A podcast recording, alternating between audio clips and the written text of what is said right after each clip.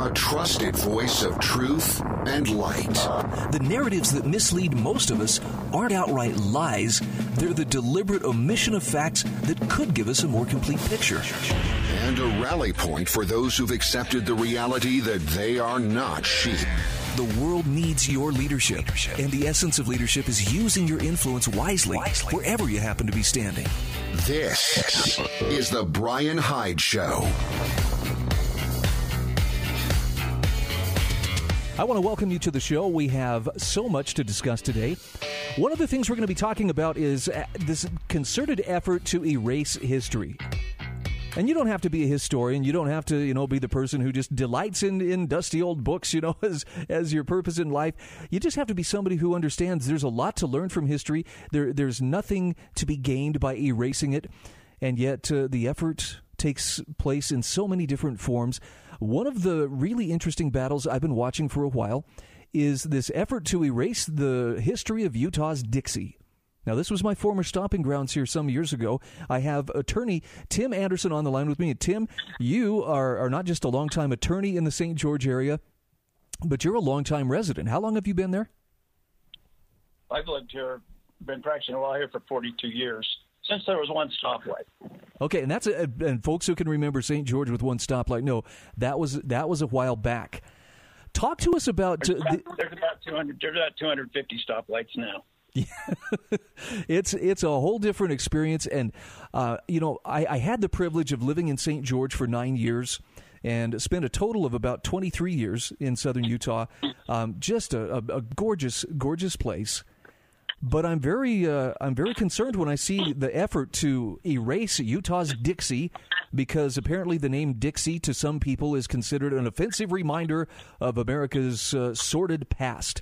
Tell me about some of the efforts that are going on to erase that name and, and who's behind it. Why do they want to get rid of it?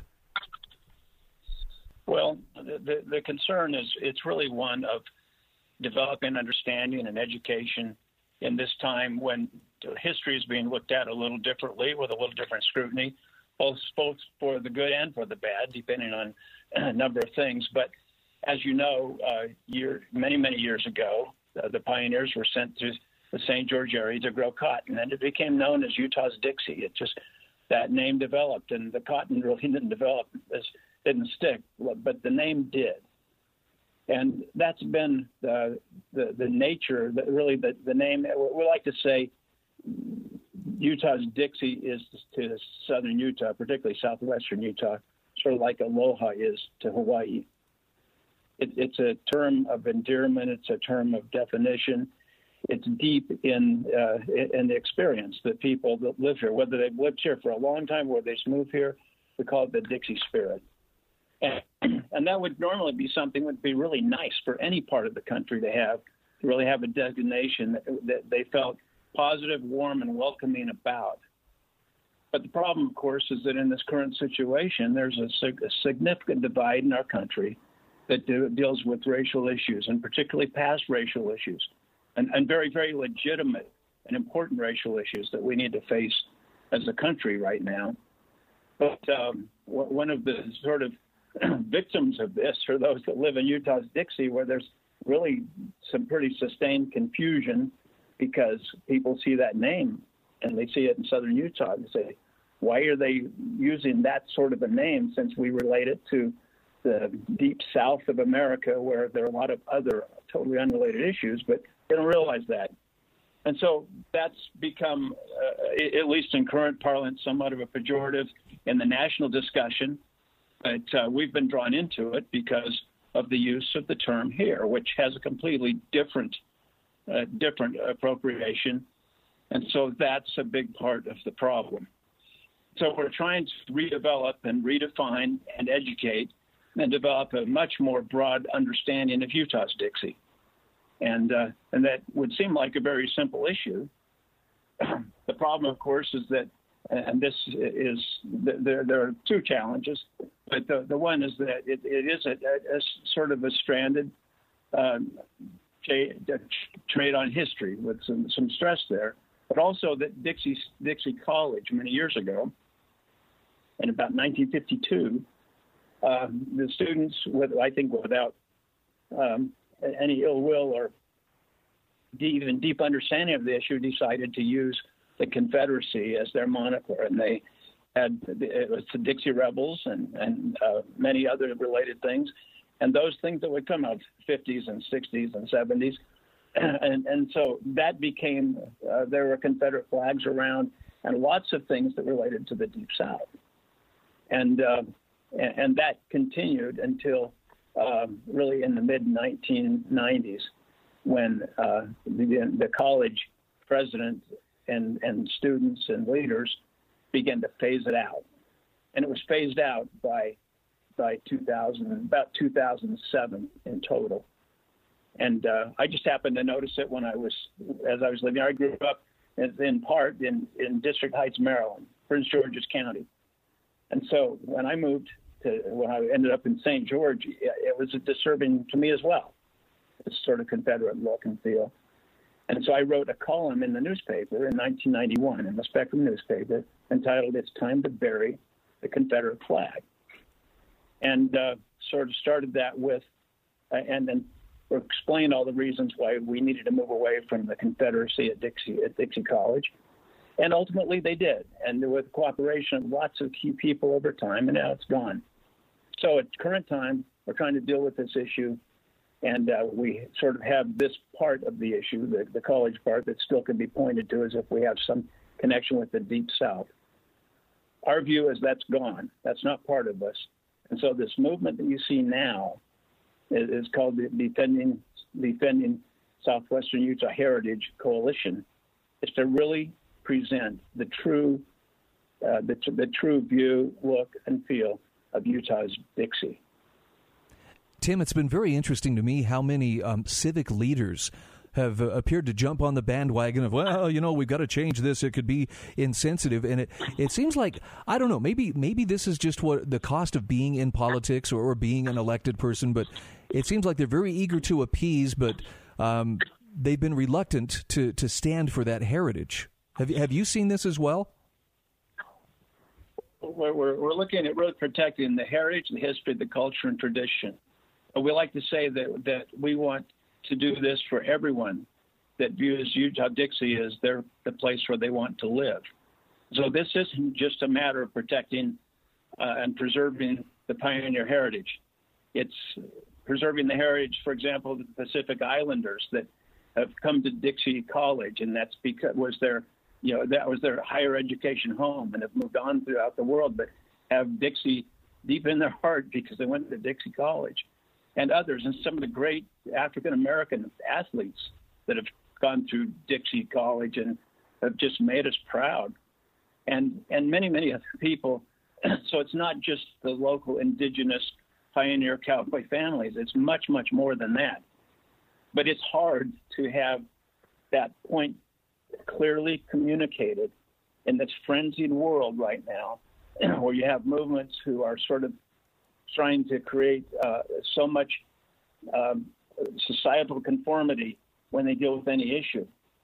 And we find ourselves to be, I think, a very appropriate, fair, and uh, and, and, I think uh, committed exception to the, the uh, uh, uh, to, to, to, the, to, the, to the trend because we are a community with a deep heritage and a deep history and that is the name that uh, that it's based on. And so we're different. We're, we're, not part of the Deep South, and I'm hopeful that there will be a much more understanding will develop over time, so that we'll benefit from. I think the the, the, the cooperation and welcome and friendship that comes from different uh, different peoples gathering in a place that they love to be, and this is a great place for it. As I've looked over the, the Facebook page for Defending Southwestern Utah Heritage Coalition, I'm struck by the number of uh, you know pillars of the community, longtime residents, people of of distinction, and I'm talking good people. It's not just hey a recognizable name, but people who have really contributed to that uh, that community over the years, who have rallied to the defense of Utah's Dixie. So I, I, would encourage people who want to know more, go to Facebook, look for Defending Southwestern Utah Heritage Coalition, and and Tim thank you to you and others who have uh, put the time and effort into creating uh, a place where people can come together on this issue non confrontationally and, and hopefully find a solution that doesn't involve erasing the past just because someone has chosen to be offended somewhere. Well, thank you, and and that's important. We we think we don't want those that want to. They feel like they need to take our culture down in order to build theirs up. That's there's not room for that. We can all get along. We can get along together on this, and that's really part of the Dixie spirit. All right, Tim Anderson, thank you so much for spending some time with me today. And again, I wish you all the best. I'll be following this very closely. Thanks again. All right, we will be back right after these messages.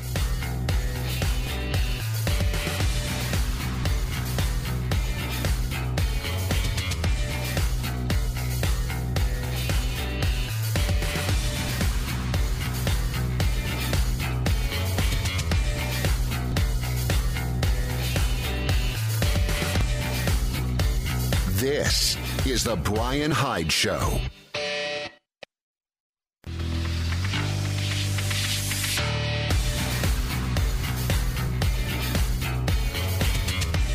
This is The Bryan Hyde Show. All right, welcome back to the show.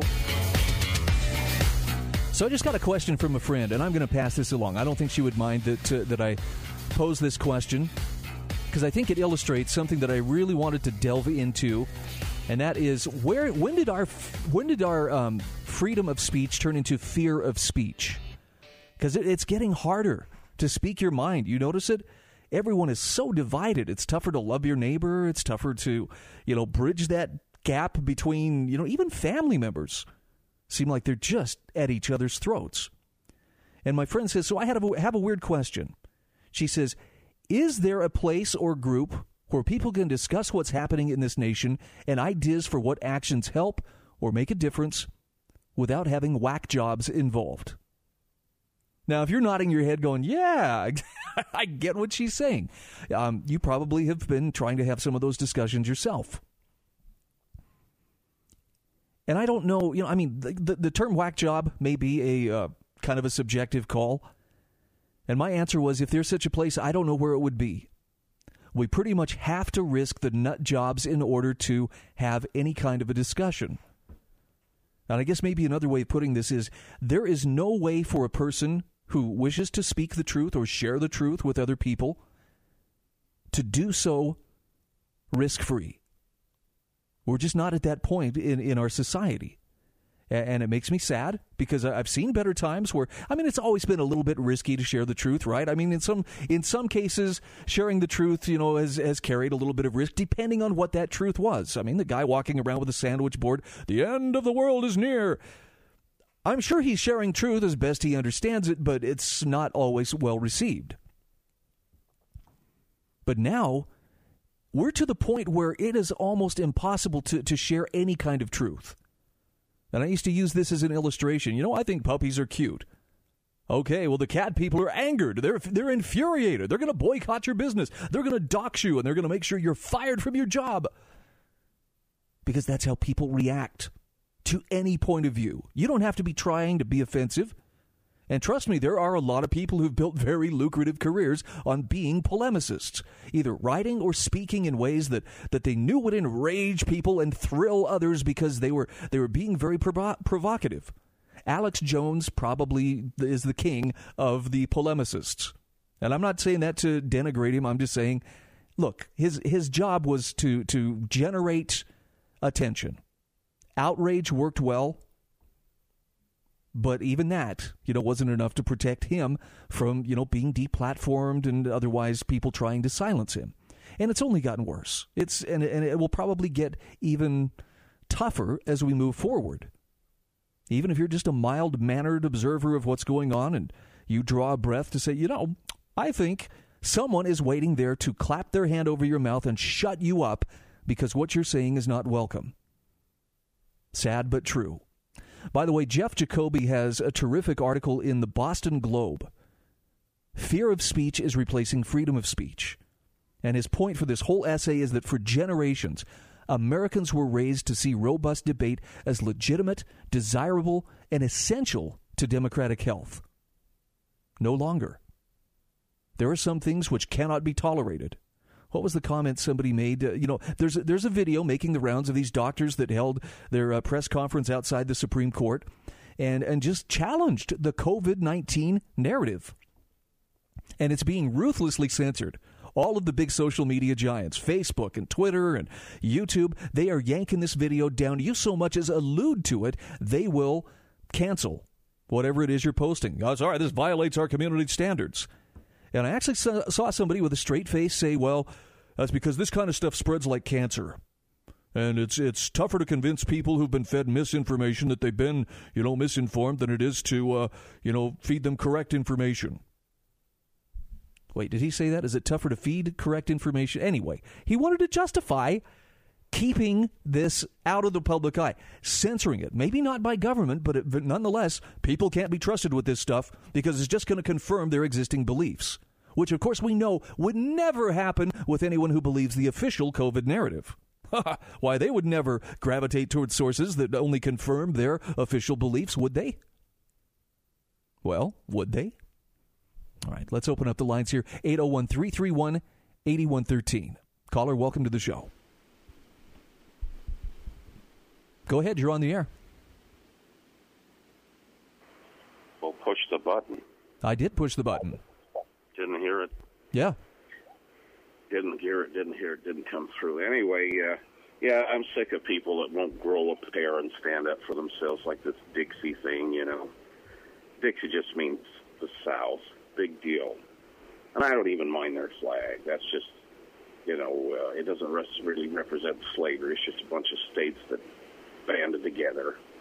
But uh, I'm so tired of them trying to rewrite history and tiptoe through the tulips and, and the eggshells and be a bunch of wussies.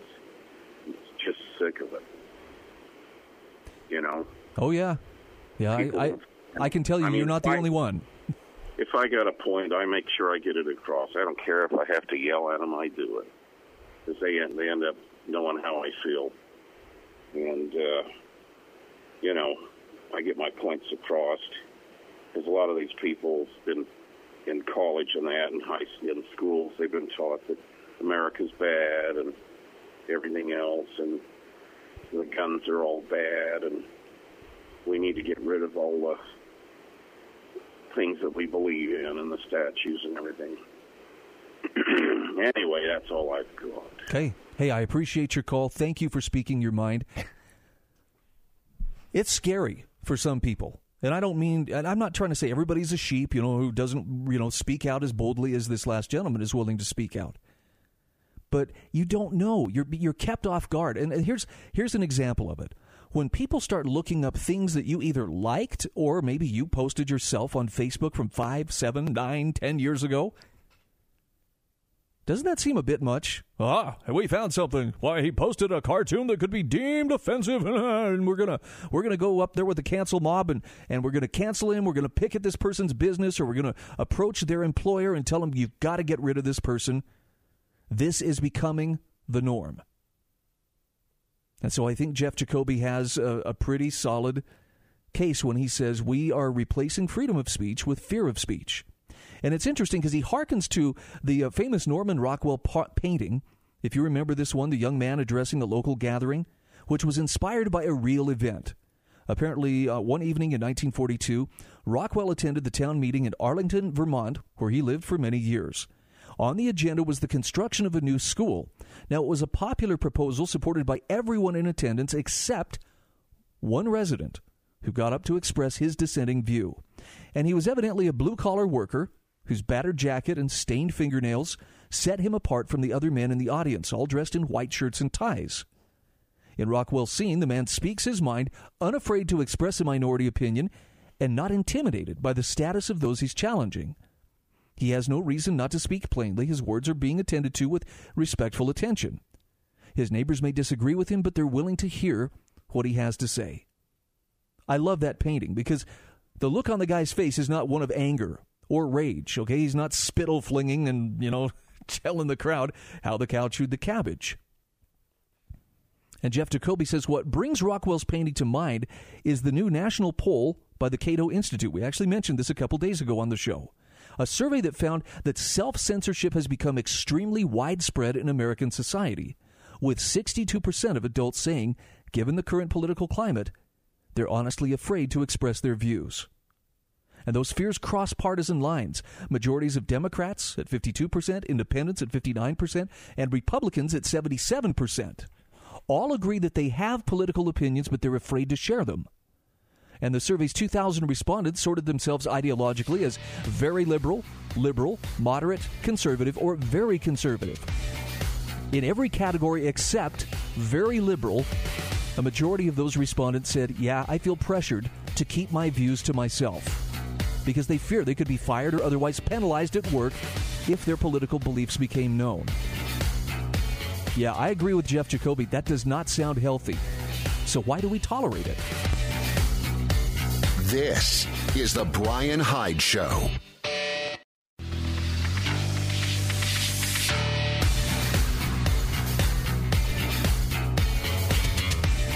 This is the Bryan Hyde Show. Hey, once again, thanks for being part of my audience today. If you'd like to join the conversation, do so. 801 331 8113. If you're catching the podcast, okay, that's not going to be an option, but thanks for catching the podcast and maybe subscribe, tell a friend, you know, something like that. Talking about how our fear, our freedom of speech is turning to fear of speech. I'm going to go back here to this article by Jeff Jacoby, writing for the Boston Globe. And he talks about how freedom of speech has been threatened in America. Now, this isn't something new, okay? It's happened before, but the suppression of wrong opinions in the past used to come from the top down. In other words, it was government that arrested editors for criticizing Woodrow Wilson's foreign policy, or who made it a crime to burn the flag or turn the dogs on civil rights marchers or jailed communists under the Smith Act. By contrast, today, dissent is rarely prosecuted. Thanks to the Supreme Court's First Amendment jurisprudence, freedom of expression has never been more strongly protected legally. But culturally, the freedom to express unpopular views has never been more endangered. On college campuses, in workplaces, in the media, there are ever widening no go zones of viewpoints and arguments that cannot be safely expressed. By the way, case in point, there was an article, uh, this was from intellectualtakeout.org, titled Martyrs, Meaningless Deaths, and the Monologue on Race. And it contrasts the death of George Floyd in Minneapolis with a young woman by the name of Jessica Whitaker, 24 year old home health nurse. She was white, but she had the temerity to say to a group of black people, All lives matter. And for this, she was murdered in front of her fiance. Now, I want you to think about that for just a second. What she said was not evil. It wasn't provocative. It was only controversial if you are a person who believes not in equality, but in subservience. She left behind a three year old daughter. And unlike George Floyd, Jessica Whitaker hadn't done time for robbery. She didn't have drugs in her system. No one so far has been arrested or punished for her murder. It's funny, it's kind of a non issue to the media. Well, she was in the wrong place at the wrong time. It's like a car accident or a natural disaster. Well, you know, just sucks to be you. I'll have a link to this article. I'll put it in the show notes but it's a good illustration of how, you know, even something as innocuous as a woman saying all lives matter can get her killed. That's how that's how drastic it is in some circles. Voice and opinion among that self-anointed social among the self uh, social justice warriors, something that they regard as heretical, and the consequences can be career destroying, says Jeff Jacoby the dean of the nursing school at UMass Lowell, lost her job after writing in an email that everyone's life matters. An art curator in San Francisco was accused of being a racist and forced to quit for saying that his museum would continue to consider the co- collecting the work of white artists. The director of communications for Boeing apologized and resigned after an employee complained 33 years ago this guy was opposed to women serving in combat. Jacoby says virtually everyone would agree that some views are indisputably beyond the pale. If there are supporters of slavery or advocates of genocide who feel inhibited from sharing their beliefs, yeah, no one really cares. But the range of opinions deemed unsayable by today's thought police extends well into the mainstream. And in many cases, the most enthusiastic supporters or suppressors, rather, of debate are students, journalists, artists, intellectuals the ones who in former times were the greatest champions of uninhibited speech and the greatest foes of ideological conformity. And it isn't just on the totalitarian left that this impulse to silence dissent exists. President Trump, always infuriated by criticism, has called for columnists who disparage him to be fired, for hecklers at his rallies to be beaten up, or TV stations to lose their licenses if they run ads vilifying his handling of the pandemic. He calls routinely amp, calls routinely amplified rather on social media by tens of thousands of his followers. When a Babson College professor joked that Iran ought to bomb sites of beloved American cultural heritage like the Mall of America and the Kardashian residence, a right wing website launched a campaign that got him fired. So it, it does go both ways. The bottom line is, according to Jeff Jacoby, our right to free speech is shielded by the Constitution to a degree unmatched anywhere else. But our First, uh, First Amendment guarantees will prove impotent if the habit of free speech is lost. For generations, Americans were raised to see debate as legitimate, desirable, essential to democratic health. They quoted Voltaire's apocryphal aphorism I disapprove of what you say, but will defend to the death your right to say it. Editors, publishers, satirists, civil libertarians took to heart the dictum of Supreme Court Justice Oliver Wendell Holmes Jr., who wrote that the principle of free thought is meant to enshrine not free thought for those who agree with us, but freedom of thought for those for, for freedom for the thought rather that we hate. But that principle has been turned on its head. The thought that we hate is not tolerated but stifled. It's reviled as taboo. It's forbidden to be uttered. And anyone expressing it may be accused not just of giving offense, but of literally endangering those who disagree. And even if some people lose their careers or reputations for saying something wrong, countless others get the chilling message. Jeff Jacoby concludes by saying the speaker in Norman Rockwell's painting may have had something unpopular to say, but neither he nor his neighbors had any doubt that it was appropriate for him to say it. Now such doubt is everywhere, and freedom of speech has never been more threatened. Wow. Okay, I'm including this one in the show notes. I hope you'll take a look at it. You know, here's something else, and this loosely applies to the free speech thing, but um, I was talking with a good friend of mine. I'll give him a shout out. C Train. We were talking uh, last week about uh, sports, and he, this guy is a major sports fan. He loves sports. Loves it so much he's subscribed to you know all the the whatever I don't know if it was Dish Network or what. Anyway, all the satellite packages of you know this sport and that sport. But he has reached the point where it's like, holy cow, it's all becoming so politicized. Is there any game now where the players won't take a knee, you know, to show their their solidarity and signal their virtue? And his one solace was the fact that at least baseball hasn't been consumed with this like the NFL, like the NBA. And then the uh, the season opened, and sure enough, baseball had its share of people taking a knee during the national anthem. Now, for me personally, that's not the hill I'm going to die on. Okay, it's it's dissent. I understand some people may see it as offensive. Um, I choose not to be offended by it, but but I do question. Is this really the, the best? Is this the most appropriate venue in which to register this political statement? And I'm still not sure exactly what the statement is that they're saying. But it saddens me too I didn't play high school football. I didn't uh, play basketball. Still can't play basketball to this day. I did play baseball, not in high school, but as a, as a kid, I was a little leaguer and I loved baseball. So when I saw this article, The Philosophy of America's Pastime, this is from Anders Koskinen, published on intellectualtakeout.org. It, uh, it grabbed my attention because baseball has, well, it's, it's been, you know, as American as apple pie for a long time, but it's got its challenges too. And he says, you know, the debates that are coming up in baseball, this is according to, uh, you know, Anders Koskinen, start with things like uh, Dr. Anthony Fauci throwing that embarrassing first pitch. But he says there are other questions that have come up in America's sport, America's pastime. Philosophical questions like should steroid users be banned from the Hall of Fame? Are small ball tactics like bunting or stealing bases more interesting than a parade of muscle bound home run hitters? Is the slower, untimed nature of baseball a feature or a bug of the game?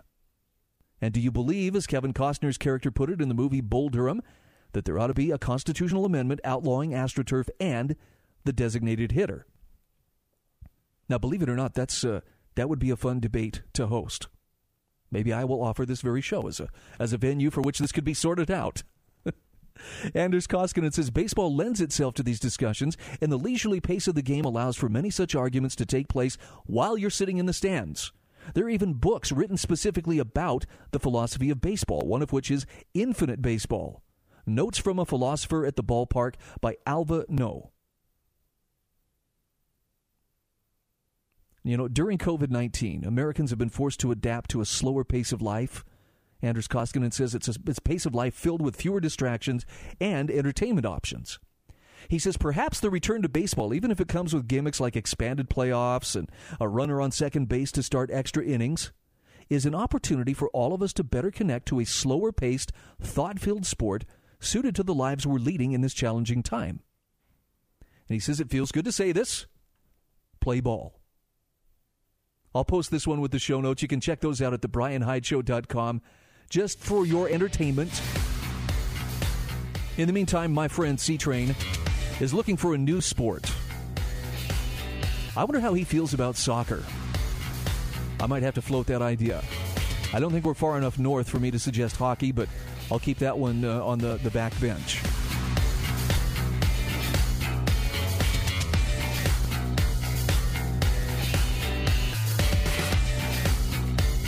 This is The Bryan Hyde Show.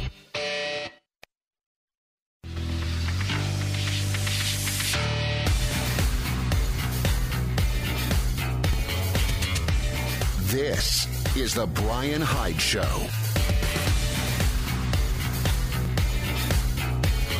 Hey, welcome back to the show. Came across an article by Jeffrey Tucker today. I picked this one up off of intellectualtakeout.org, although I think it was originally published on the American Institute for Economic Research. Both are websites that I strongly recommend for truth seekers who are, are looking for a broad array of, of points of view and and don't need to be talked down to or, or shouted at by you know partisan hacks. Jeff Tucker has one called The Bloodless Political Class and Its Lack of Empathy. And he zeroes in on something here that has been very troubling to me, so much so that I want to share this with you. It's, it's one of the more powerful articles I've read in the last couple of weeks. And he asks the question why watch COVID press conferences and briefings by politicians? Why? I don't watch them. I know a few people who do, but um, mostly those people seem pretty upset. And, and this is what Jeff's getting at is they are upsetting. That's all they are. These people seem to have no clue about why the virus is ignoring them. They keep issuing strange and arbitrary rules that they make up, change by the day, all enforced by intimidation and compulsion. And they posture in this silly way as if their edicts have this virus under control when they clearly do not.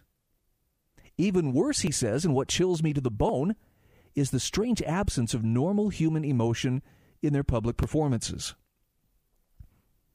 Now, think about what he says here. He says, with day to day human communication in the presence of uncertainty, there would be some admission of the possibility of being wrong, of mistakes made, of the difficulty of knowing, of the limits of information to make informed decisions, the pain wrought through such disruptive governance. But you don't see any of this in these governor's announcements. Despite all evidence, they act as if they've got this under control. They don't admit error. They don't admit ignorance. They stare straight at the cameras and issue edicts without even an apology for all the lives they have ruined and continue to ruin. They talk down to us, condescension in every word. And he has links. So he says, You're welcome to watch a typical case here. But he says, No need, since you know exactly what I'm talking about. We don't talk this way to each other. Instead, we share stories of how our lives have been affected. We share pain with each other and frustration at how destabilized we feel, how we've been separated from our family, how lockdowns have led us to dark places, how caged we feel. We worry about our finances, our loved ones, our very futures. We're astonished at how quickly and radically our freedoms have been taken away. And in sharing these stories with each other, we come to understand more and feel a bit of healing, perhaps. In short, we have empathy. But the politicians, on the other hand, show none. They have glassy eyes that reflect cold blood. Even worse, he says they come across as bloodless, like generals who order troops around knowing with certainty that many people will die.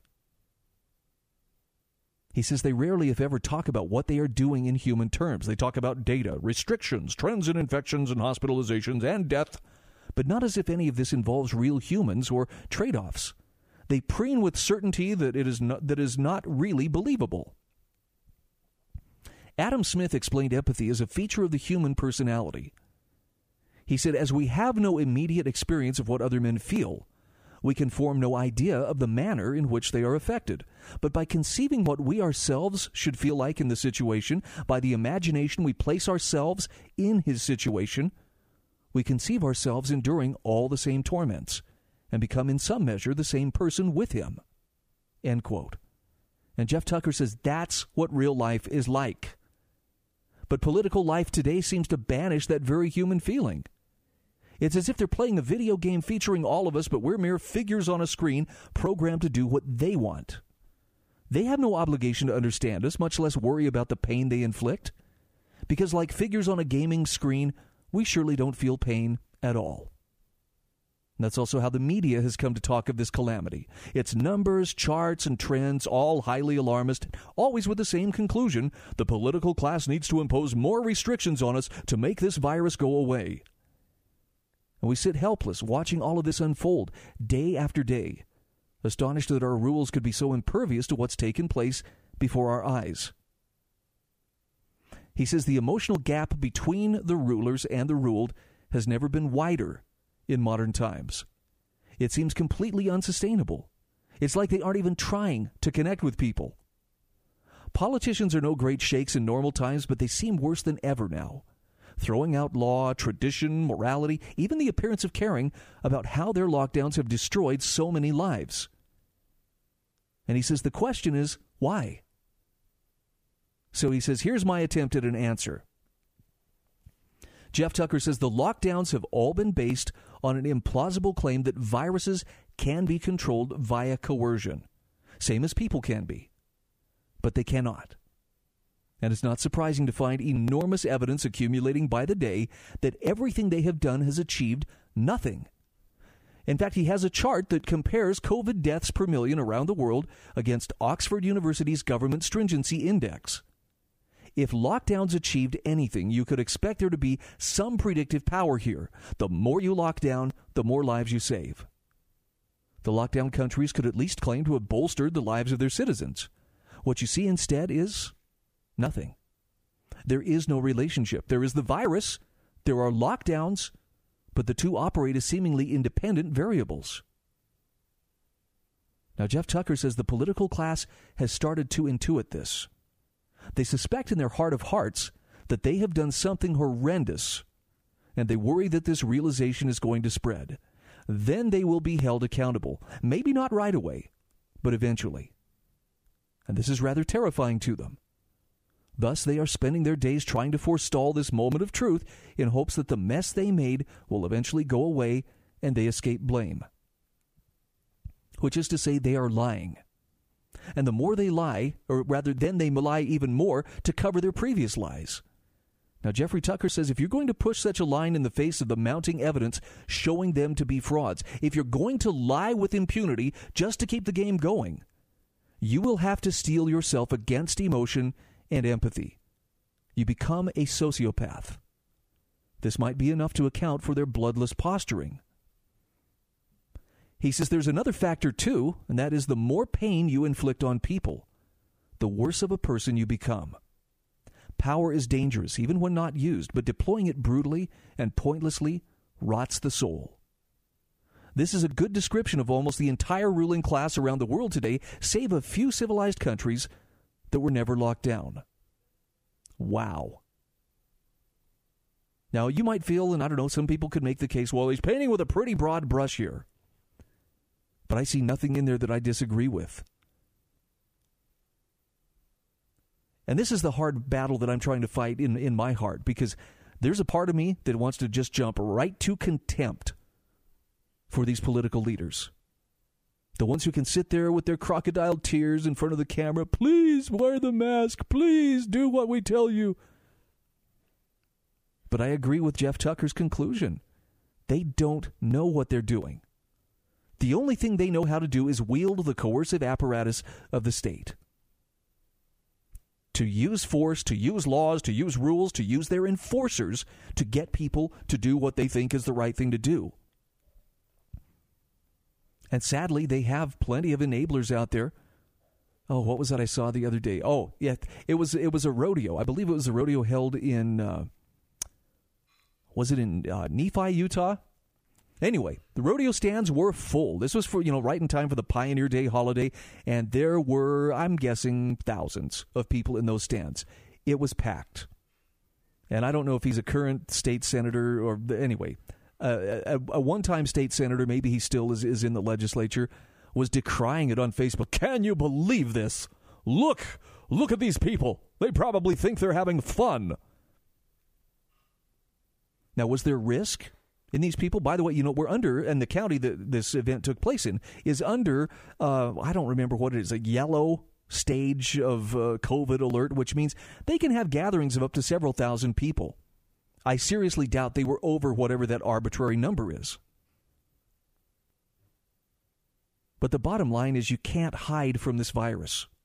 Yeah, there weren't a lot of masks in sight. People were not strictly social distancing. People weren't doing all of the obligatory, you know, genuflection to government that, yes, we will do what you say. Bureaucrats, tell us what to do. Tell us what to do. And for some reason, that's very offensive to those with a controlling nature. I don't purport to tell you what to do. I will tell you this I, I do respect and I honor those people who are decisive enough to study things out, weigh the risks, and then make up their own mind and choose their own course of action. In my heart, I believe we would be a better society, we would be a better country if more people would take that approach. So I know it's scary, and yeah, you're likely to get criticism, you might get confronted. Do it anyway. Be the person who shows others that courage is contagious. And don't look back. We need your example. This is The Bryan Hyde Show.